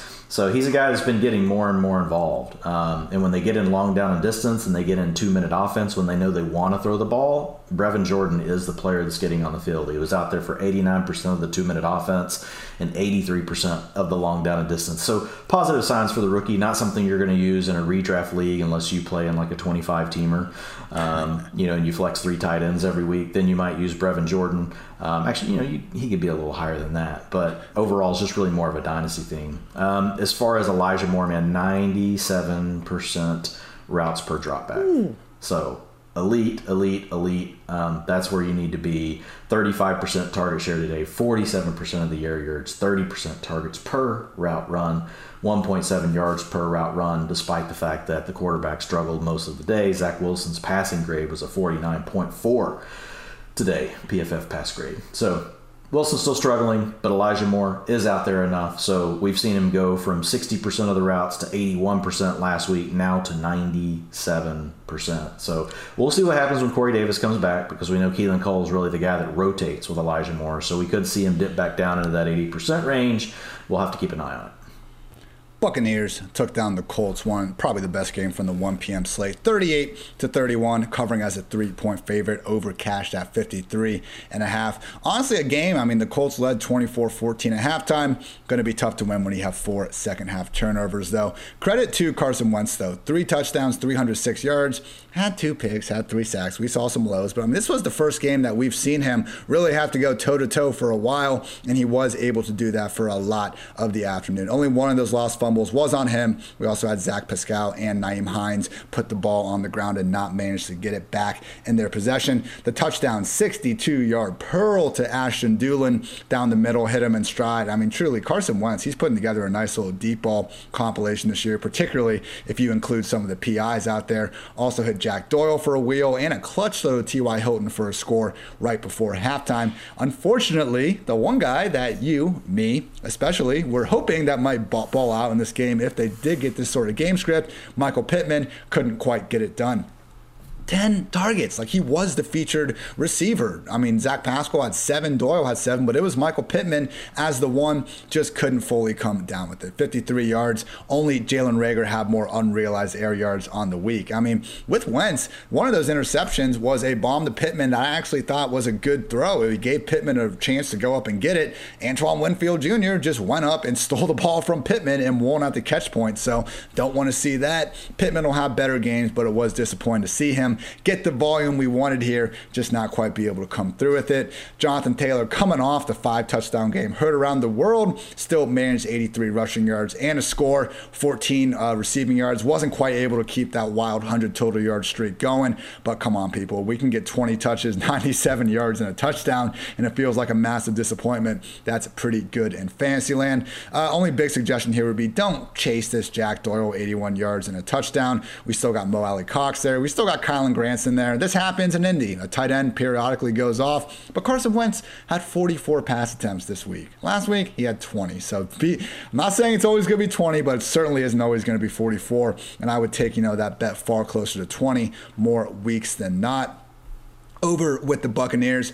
Brady just really didn't look in his element for a lot of this game. I think the Colts did a good job keeping him uncomfortable in the pocket. He did get sacked twice, and it really turned into just the Gronk and Fournette show. Both of them had seven catches. Gronk's went for 123 yards, Fournette's 31, and he caught a touchdown. But Chris Godwin just 24 yards on four catches, and Mike Evans 16 yards on three catches, just a combined nine targets. So Antonio Brown is expecting to be back next week. It's going to render all these wide receivers as more so upside wide wide receiver twos as opposed to upside wide receiver ones. Only one ball to go around this offense, and we saw that today. Luckily, Lenny Fournette, Lombardi Lenny did happen to be the recipient of that ball more times than not. Overall, 24 carries, 131 total yards. Not one, not two, not three, but four trips to the end zone. Looked plenty fine doing it. I mean, the 28 yard touchdown run at the end to ice it was his best play, but more than anything, it's just that sweet, sweet, sweet volume. His last 15 games, including the 2020 21 playoffs.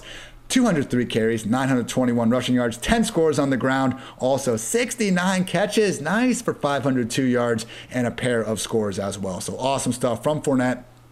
Final note is that Vita Vea, all world run stuffer from the Buccaneers, like one of the most disgusting moments of the day, but also a reason why we got to love these football players because they truly are modern day gladiators. His tooth went flying out when he got freaking speared in the chin when his helmet was up, and he just decided to smile off the field. That was his you know mouth is just full filled with blood. So my God, Dwain, these guys truly are built different uh, in the NFL. But yeah, man, uh, you can kind of go where you want here. We know what we're getting in these in these teams. We got Fournette, we got Taylor, we got a bunch of great pass catchers. It's good to have players in these offenses, particularly the Tampa Bay. Yeah, just a couple quick highlights. Gronk was almost at 80% of the routes, which is really that's great. He was at 77%. Um, he did lead the team in targets today, 27%. You already mentioned Fournette was second. He had 24%, you know, of the targets. And the big thing with Fournette, and we've talked about it a couple times already, um, is they've just found a way that no matter what way the game goes, they'll either eliminate Ronald Jones or Gio Bernard's role before they take away Fournette's role. So basically, Fournette picks up something somewhere, no matter what. Like today, we saw Ronald Jones stay involved, but Gio Bernard wasn't really out there. Gio Bernard only played.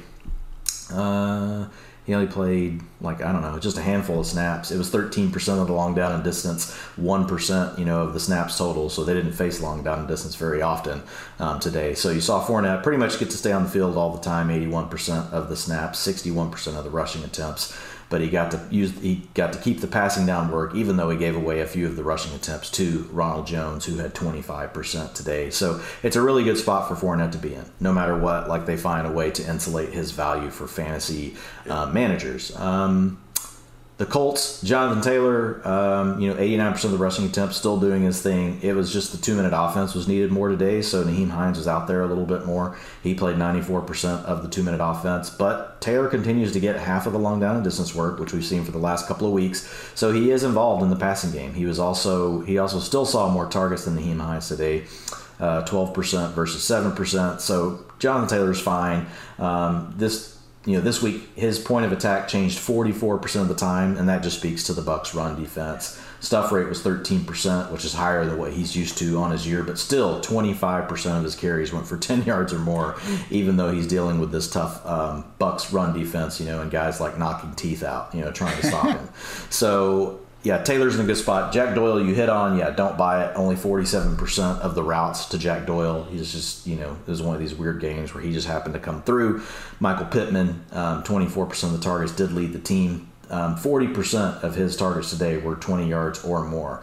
Um, so Pittman's going to have his games. Just just didn't work out today for him. Um, you know, and and some of those pay, plays, you know, I was watching them like it was it was tough coverage, you know, and Pittman, you know, it's like just jump ball situations. So it's not the easiest. T.Y. Hilton was out there for 65% of the routes. He saw five targets, four receptions, 28 yards. He did catch a touchdown, but also not dependable because he's only out there in 11 personnel, and it just depends on the game script for the Colts. But typically that's somewhere between 60 and 65% of the plays. There's not much that you can do with a guy like Hilton.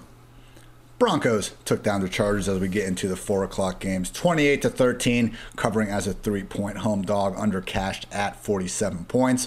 Teddy Bridgewater looked like he got hurt, you know, and he did get hurt. He missed a good chunk of the first half with a lower leg injury, was able to return for the second half. So got to see my guy Drew Lock there for a little bit. He threw an absolute horrific interception to Derwin James, and that's why I enjoy watching Drew Lock play because as horrific as it is, it's more entertaining, uh, in my opinion, than a lot of these just your typical backup quarterback who never tries to push the ball downfield or anything like that. But about enough about my weird, just nonsensical infatuation with Drew Lock. Teddy did have a good game here. Ran for a touchdown where it looked like he was going to go out of bounds. Managed to stay in there and score from 11 yards out. And also had a nice touchdown pass to Eric uh, Saubert, who we are never going to talk about again, probably on this podcast. But hey, went out there and he's done this two or three times this year now where he gets outside the pocket and actually throws out a nice stiff arm to a defender, still keeps his feet and throws an accurate ball downfield. So, I mean, that's the thing with Teddy. We see him hold the ball a lot and it gets him in trouble with taking sacks.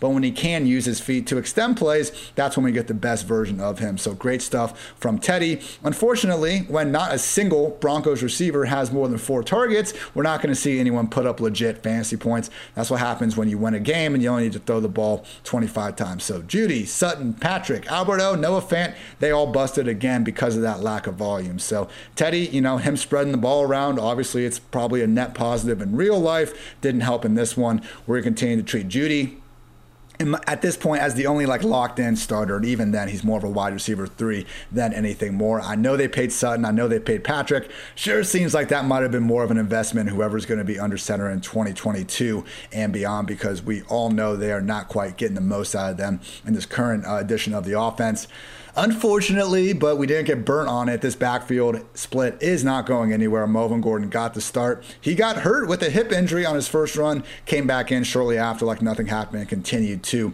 uh, really play well, man, but also work, if not ahead of Javonte Williams, right in line, hand in hand. So it was Javonte with a 42 yard catch and run, 57 total yards receiving, also chipped in 54 yards on the ground and scored the group's touchdown. Just realize, like, don't be fooled by the Javonte Williams fantasy points compared to Melvin Gordon. This did seem to be, again, what we've seen, Dwain, and I'm sure the utilization backs that up. How about you throw me that right now? Yeah. So it was 58% of the snaps to Williams, 42% to Gordon. So Williams was slightly ahead, but we did have the injury early in the game. But like you said, Gordon came back the very next drive. So I'm not going to like count that as too much. But we saw Williams out there for 60% of the routes, only 24% for Melvin Gordon. Now, for the rushing attempts, Gordon actually did lead the team 55% versus 42% for Javonte Williams. But you saw the long down and distance swing to Williams today. 80% of the long down and distance snaps went to Williams, only 20% to Melvin Gordon. But then just to make sure you stay confused, Ian, throw your little knuckleball. Two minute offense, 57% to Melvin Gordon, 43% to Javonte Williams. So to your point, it is still a mix, but it is the second time right, in the last two games where we actually have seen Williams lead from a snap count standpoint and really from an overall um, touch opportunity. They still stayed close, but we are seeing Williams take, you know, a slight edge. And look, just getting Williams an extra two to three touches per game is you know, I, I know it doesn't feel like a lot, but with a player that has the ability he does to create these big plays, and we saw it again today 14% of his carries went for 10 yards or more. Um, if you look at his uh, stuff rate, Gordon, they're the same 7%, 6%, they're right there together. Missed tackles forced, though, per attempt, 29% for Javonte Williams uh, and 6% for Melvin Gordon. So slight edge to Williams, but to your point, still very much a committee when you look at them, they really are similar. And I, I don't want to keep making this comparison, but it kind of works in ways too. The early down Patriots backs. Gordon has the higher PFF rushing grade than Javonte, and the same is true for Damien over Stevenson. Now, things get different when we look at yards after contact, missed tackles forced per carry. That's kind of where we start to see Javonte and Stevenson get there. Because when we watch the guys run, I agree, Javonte looks better than Melvin, and, uh, you know, Stevenson looks better than Harris. You can say the same thing about Pollard looking better than Zeke, not to just even further confuse the situation. Just realize it's not like Javonte is awesome and Gordon sucks. It's Javonte is awesome and Gordon is still very good in his own right. It makes sense that the Broncos are going to continue to utilize them both evenly. With that said, moving through week 17, Broncos get the Chiefs, the Lions, the Bengals, the Raiders, and the Chargers once again. So even if nothing changes here, you're still looking at running backs that you're not feeling bad about starting by any stretch of the imagination. Moving over to the Chargers side of things, 303 yards for Justin Herbert, two touchdowns, but pair of interceptions, one of which went all the way back to the house, threw it behind Austin Ekeler off the hands and proceeded to get that pick six done. Mike Williams, eight targets, Ekeler, eight targets, Mike or Keenan Allen, 10 targets. You would like to see that. Williams could have had a bigger day if he didn't get this super questionable um, offensive pass interference that nullified a 25 yard catch. I get it. We're still only looking at like 65 yards, but it kind of goes back to the point we made after last week, where that Chargers offense against the Steelers really didn't fix itself. It got in a situation where they hit all their underneath targets and they face a really banged up group. I think this Broncos defense showed that Herbert and company still have a ways to go to refine that, you know, top overall gear that was on display for the first month and a half of the year. Austin Ekeler did save the day with a touchdown receiving, also six catches, 68 yards.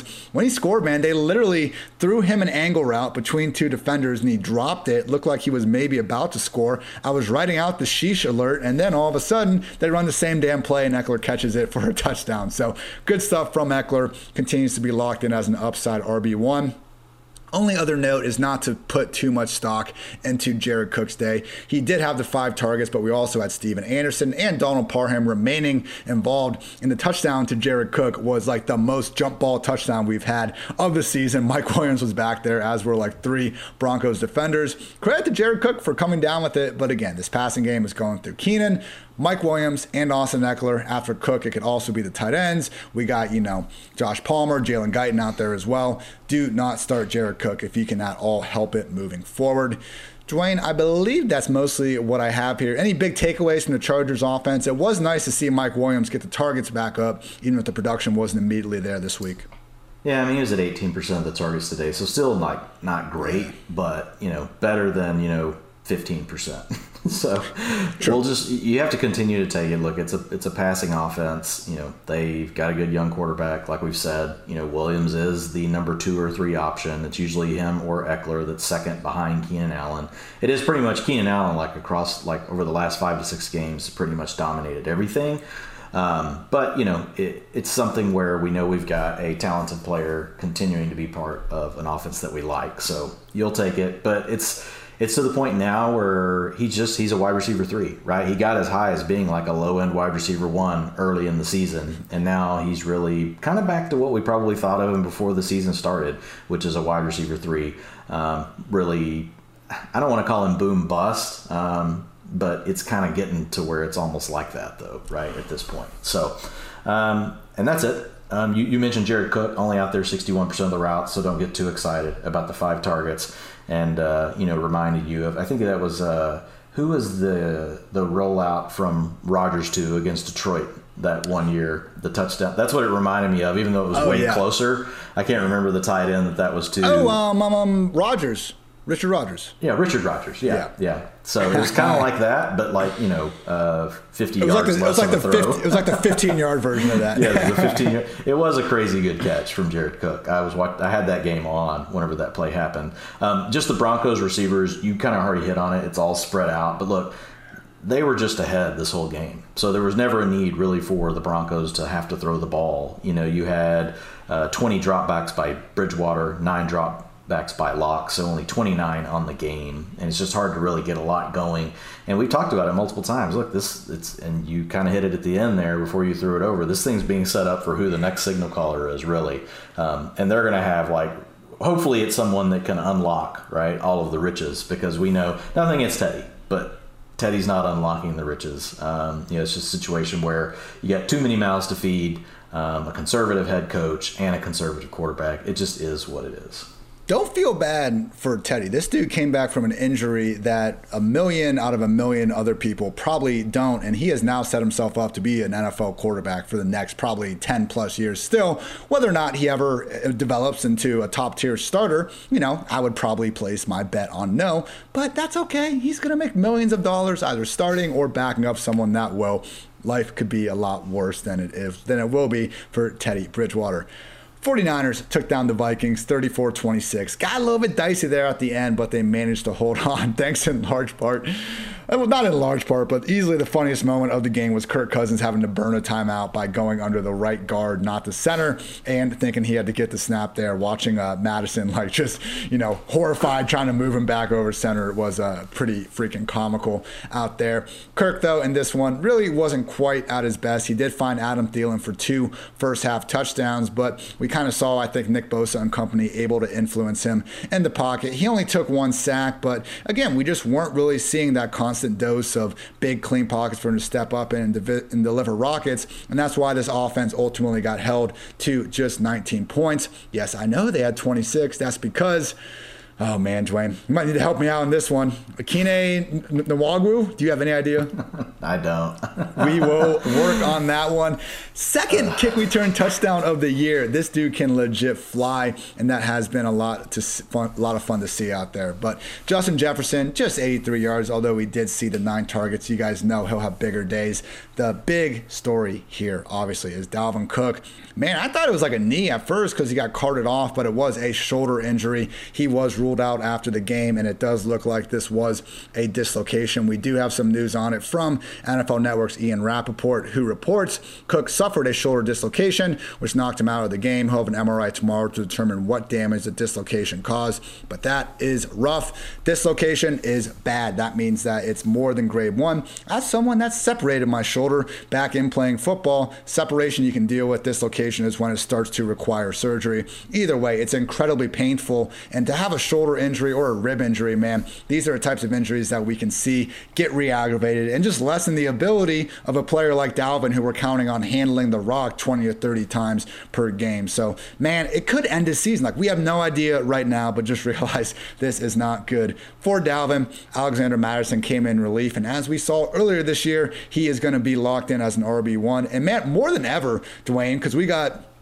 Ameer Abdullah now taking his, you know, uh, annoying habits uh, over to Carolina and stealing away from Chuba's handcuff value. So Mattison's in the clear uh, now, and with Dalvin Cook out of the picture, like he's going to be a legit top 10, if not even higher, um, running back here on a week to week basis moving forward. Over with the 49ers, Jimmy G, another just efficient game. I mean, first drive or two, he threw a horrific interception to Harrison Smith right over the middle, but otherwise, far more good than bad. He found Jauan Jennings for a short short touchdown. Almost got him for another one, but Jennings ended up having his knee go out of bounds before he could get his foot in. Luckily, we got Brandon Aiyuk being the leading receiver, 91 yards, just six targets, but that's okay. We at least are out of that doghouse. But none other than Elijah Mitchell, just absolutely dominating uh, with some of these touch counts. 27 carries in this one for 133 yards and a score. Broken finger, Dwain, doesn't matter. Still caught five catches for, th- still caught five balls for 35 uh, yards as a receiver as well.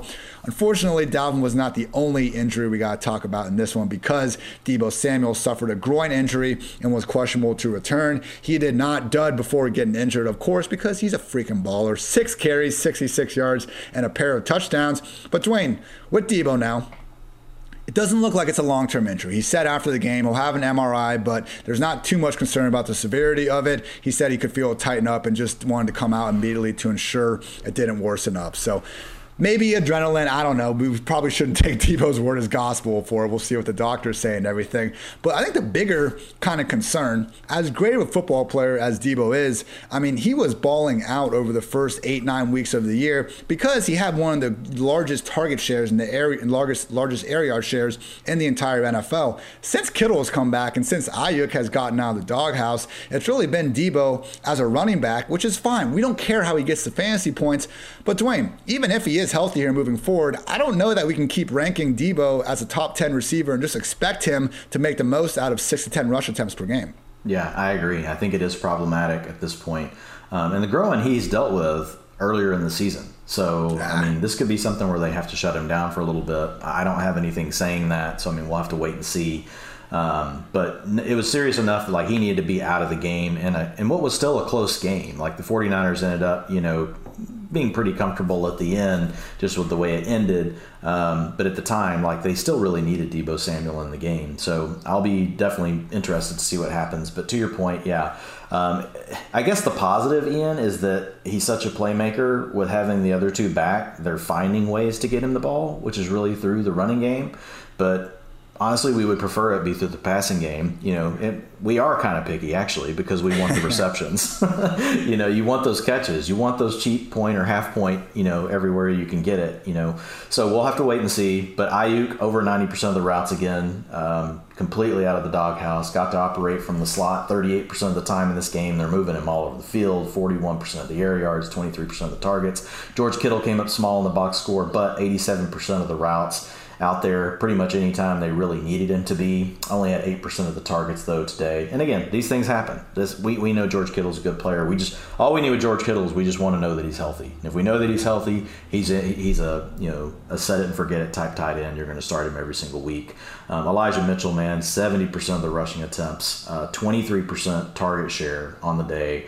Uh, 15% of his carries went for 10 yards or more. Uh, I mean, he's this he's playing great, Ian. Like Elijah Mitchell, he's what everybody that dropped all their fab money was hoping that they were getting. I mean, I, he's a top 12 back down the stretch. You know, you got to make at this point like he's a low end RB one every single week in my mind. Um, he's not getting the long down and distance and all that stuff. It doesn't matter though with the way the 49ers offense works and how committed they are to the ground game um, they don't really let scripts push them around all that much, even if they trail. So, and we saw that in this game because they were down early um, to the Vikings in this game. It was 14 to seven, pretty much almost to halftime. Um, as far as the Vikings go, nothing new. I mean, we'll talk more about Mattison probably tomorrow, but he's the definite, you know, every down back moving forward, you know, for the Vikings until they get Dalvin Cook back. Uh, Justin Jefferson's good. Adam Thielen is good. I don't think anybody needs me to tell them that.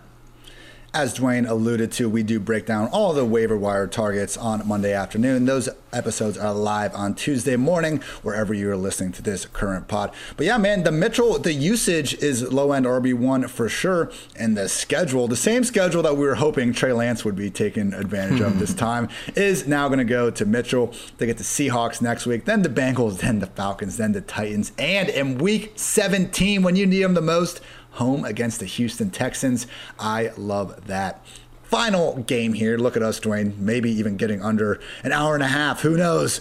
You know, I don't I don't care how long we go, but I'm just I'm just kind of saying. Dwain and I have not meant to go so far over the two hour mark on some of these in the past. Uh, we know you all have a few other things to do than listen to fantasy football all day and night. But now, now look at me rambling and causing the time to go up. Packers took down the Rams 36 to 28. Green Bay covered as a two point dog over cashed at 56 and a half. So in this one, there's one story and one story alone. OBJ is back, baby. I mean, kind of, you know, he caught a cool 54 yard touchdown, nice double move, ran past the secondary, and really it was encouraging uh, usage overall. You know, all all jokes aside, 10 targets for OBJ, 10 targets for Cooper Kupp, nine for Van Jefferson. Nobody else had more than five. They're going to center this passing game around their three receivers and Beckham, along with Jefferson, and as we know, Kupp do seem capable enough of being weekly starts more times than not.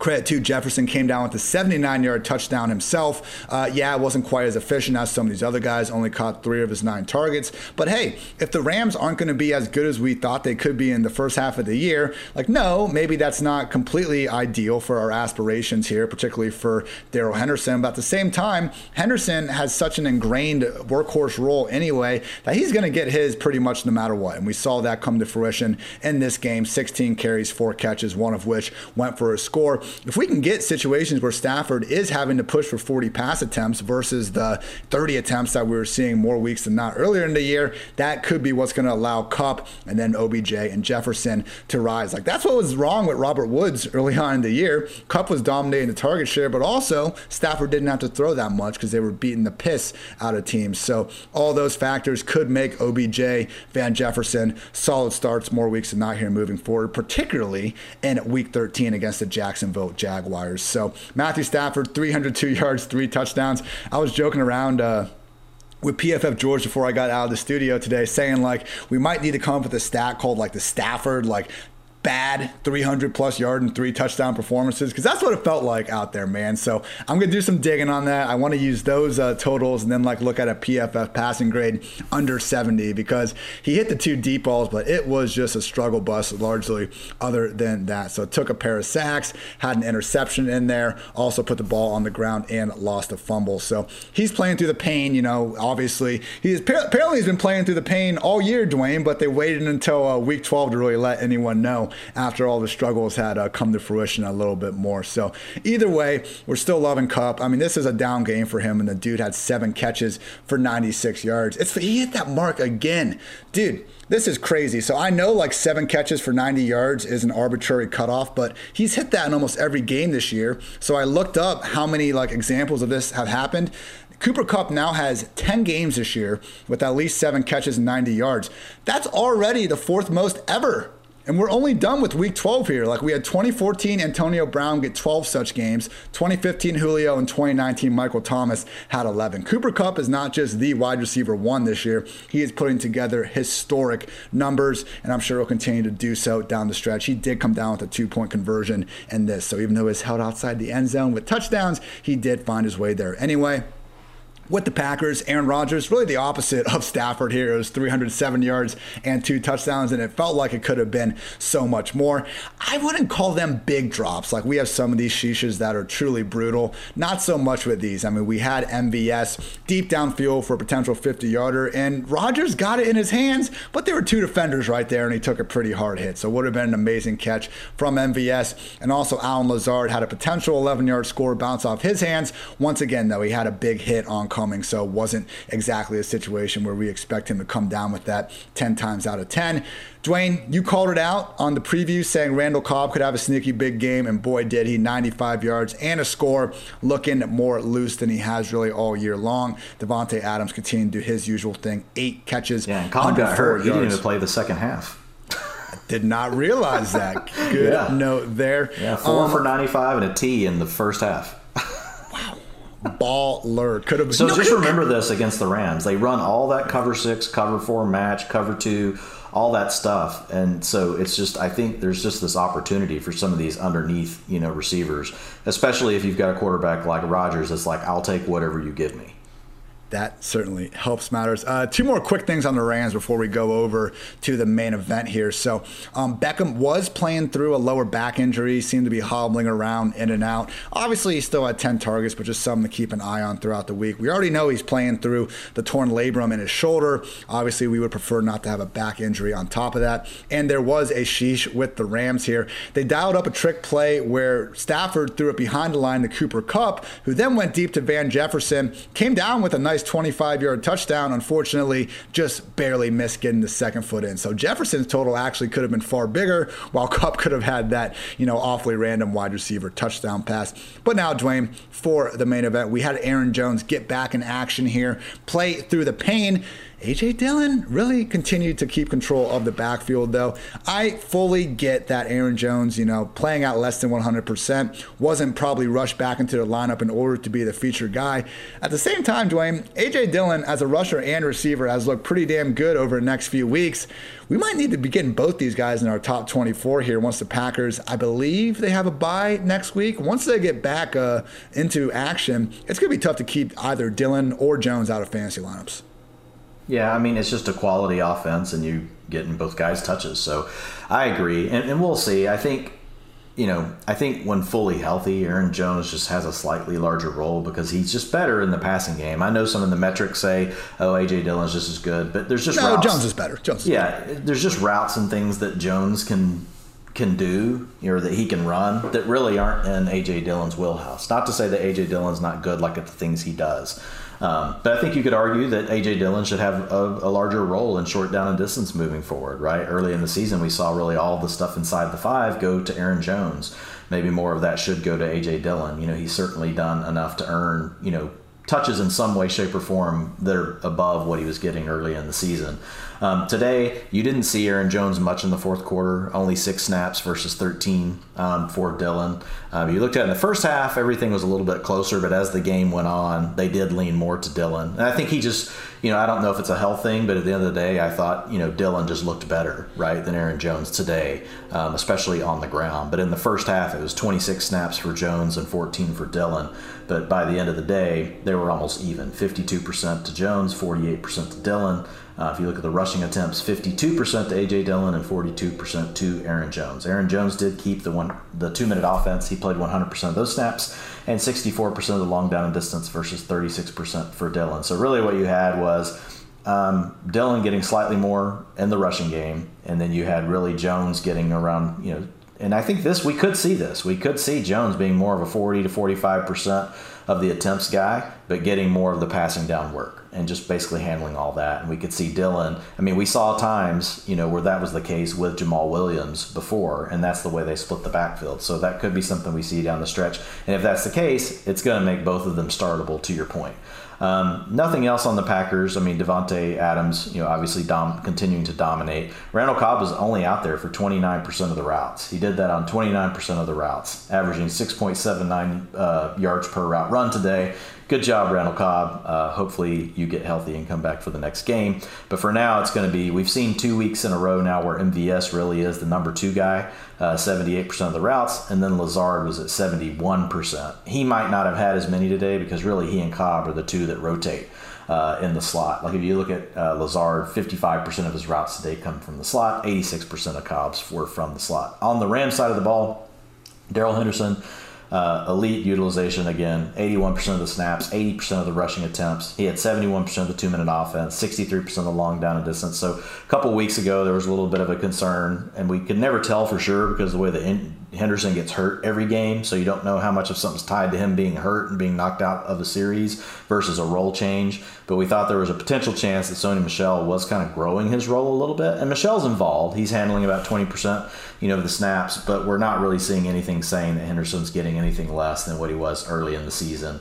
So he continues to look good, um, getting involved in the passing game. That's where he got his touchdown today. And then Cooper Kupp, Odell Beckham, Van Jefferson. So all of them out there for nearly 100% of the routes. 98% to Kupp, 98% to OBJ, 100% to Van Jefferson. And so just kind of looking at the way they're layering the field, um, average depth of target for Kupp was a 9. Beckham was a 12. That's really more of the Robert Woods role. Van Jefferson, 19. So really the field stretching role. 33% of Van Jefferson's targets were over 20 yards down the field. Uh, he also did get to move. They moved him around a lot though too. He got to operate from the slot 63% of those routes. He had nine targets, hauled in three of them for 93 yards. OBJ nine targets, five receptions, 81 yards, one touchdown. 22% of OBJ's targets were also 20 yards or more down the field. So, yeah, I agree. I think this is really the way they're going to attack is with these three receivers. Tyler Higbee was out there for 90% of the routes. Did have five targets, but only one of them turned into a reception, and it was just for three yards. And he actually went outside of his block instead of inside, or it could have been a nice screen, uh, tight end screen play that probably would have went for further. And we've actually seen that a few times from Higbee this year. Um, not only not being able to capitalize on the routes that are out there, but actually some of the targets he gets, like just you know, he's had some bad drops. He's just it's an all it's been an all around bad storm for Higbee. Um, you know, pretty much on the season, despite the fact that he's seeing ninety percent of the routes people. That's going to wrap up this edition of the PFF Fantasy Football Podcast. Couple notes though before we get out of here. Truly, if you have enjoyed this podcast, any of the work we brought to you this year, I invite you to get 40% off any PFF subscription and use code Cyber40. Look, this is what you want if you want to be a smarter football and fantasy football uh, fan. And you know, hopefully, all, listen to all these podcasts. You have just wrapped up so many championships by now. You got a little extra cash in your pocket. Don't be afraid to get all PFF Locked article content content, weekly player rankings, strength of schedule for every fantasy player, betting dashboards, and so much more. You know, we got Dwain's utilization report, one of the best articles in the business. This guy almost came to work last Friday on his wife's birthday. We had to all tell him to shut the hell up and go be a family man. That's how hard he's working. You guys know I'm out here each and every day. I just I wrote 1500 freaking words on my review sheet just to get ready for this podcast. Should probably turn that into an article. But either way, we're out here grinding. I want to be prepared for you all. Andrew's on here. He's doing eight articles a week week. We got Nathan Jahnke again finishing as a top five FantasyPros ranker. Kevin Cole always doing great stuff with the Unexpected Points podcast and the mastermind behind all of our projections. So truly, you know, if I'm not asking you to go just buy something that you're not going to get any value out of, the goal is you go get the subscription, use code Cyber40, go make even more money, and go be smarter than you already were before. So again, promo code Cyber40 for 40% off any PFF sub. That is promo code Cyber40. Also, want to give a shout out to our friends at Fantrax. Fantrax is free fantasy football league manager, is the most customizable, easy to use, and feature rich platform in the entire industry. PFF is playing our leagues on Fantrax this season. You can set up your leagues exactly the way you want. No kickers, no DST, add more flex spots, any of that, no problem at all. And guess what? We know football is almost over. We got fantasy hockey, fantasy basketball, all that going on and more. I'm sure fantasy baseball for too long. So again, Fantrax, they are giving away signed jerseys to a few lucky fans. So sign up up now at fantrax.com slash PFF to be eligible. Again, that's fantrax.com slash PFF. And also, DraftKings football fans, I'm sure we all love an action packed, high scoring NFL game, but with the latest no brainer from DraftKings Sportsbook, an official sports betting partner of the NFL, you'll be a winner once a single point is scored. New customers who bet just $1 on any team to score can win $100 in free bets. It's that simple. Download DraftKings Sportsbook app now. Use promo code PFF. Bet $1 on any team to score and $100 in free bets. If they score, you score with promo code PFF. PFF this week at DraftKings Sportsbook, an official sports betting partner of the NFL. Must be 21 or older. New Jersey, Indiana, or Pennsylvania. Only new customers only. Minimum $5 deposit, $1 wager, one per customer. Restrictions apply. See DraftKings.com slash sport for details. Gambling problem, call 1-800-GAMBLER. And folks, whether it's football success or financial savvy, the right questions help set the stage for winning strategies. Western Southern is teaming up with PFF's very own Chris Collinsworth to share insights that can help put you ahead on both your fantasy and financial scoreboards. You can submit your questions at westernsouthern.com slash ask Chris and then hear the answers either on the Chris Collinsworth podcast or Western Southern's Instagram. One more time, that is westernsouthern.com slash ask Chris if you're watching on YouTube. Check out the link in the description below. Remember, Western Southern, you can rest assured on game day. Dwain, we got a riveting AFC North game at halftime. Ravens six, Browns three, interceptions all over the place. We're going to go catch up to that. Anything else you want to go off your chest? No, man. So talk to you tomorrow. Good stuff as always, and I will talk to you tomorrow. We'll be back each and every day as we always have been throughout the season. So, hope you enjoyed this edition of the PFF Fantasy Football Podcast. For Dwain, I'm Ian. Until next time, take care, everybody.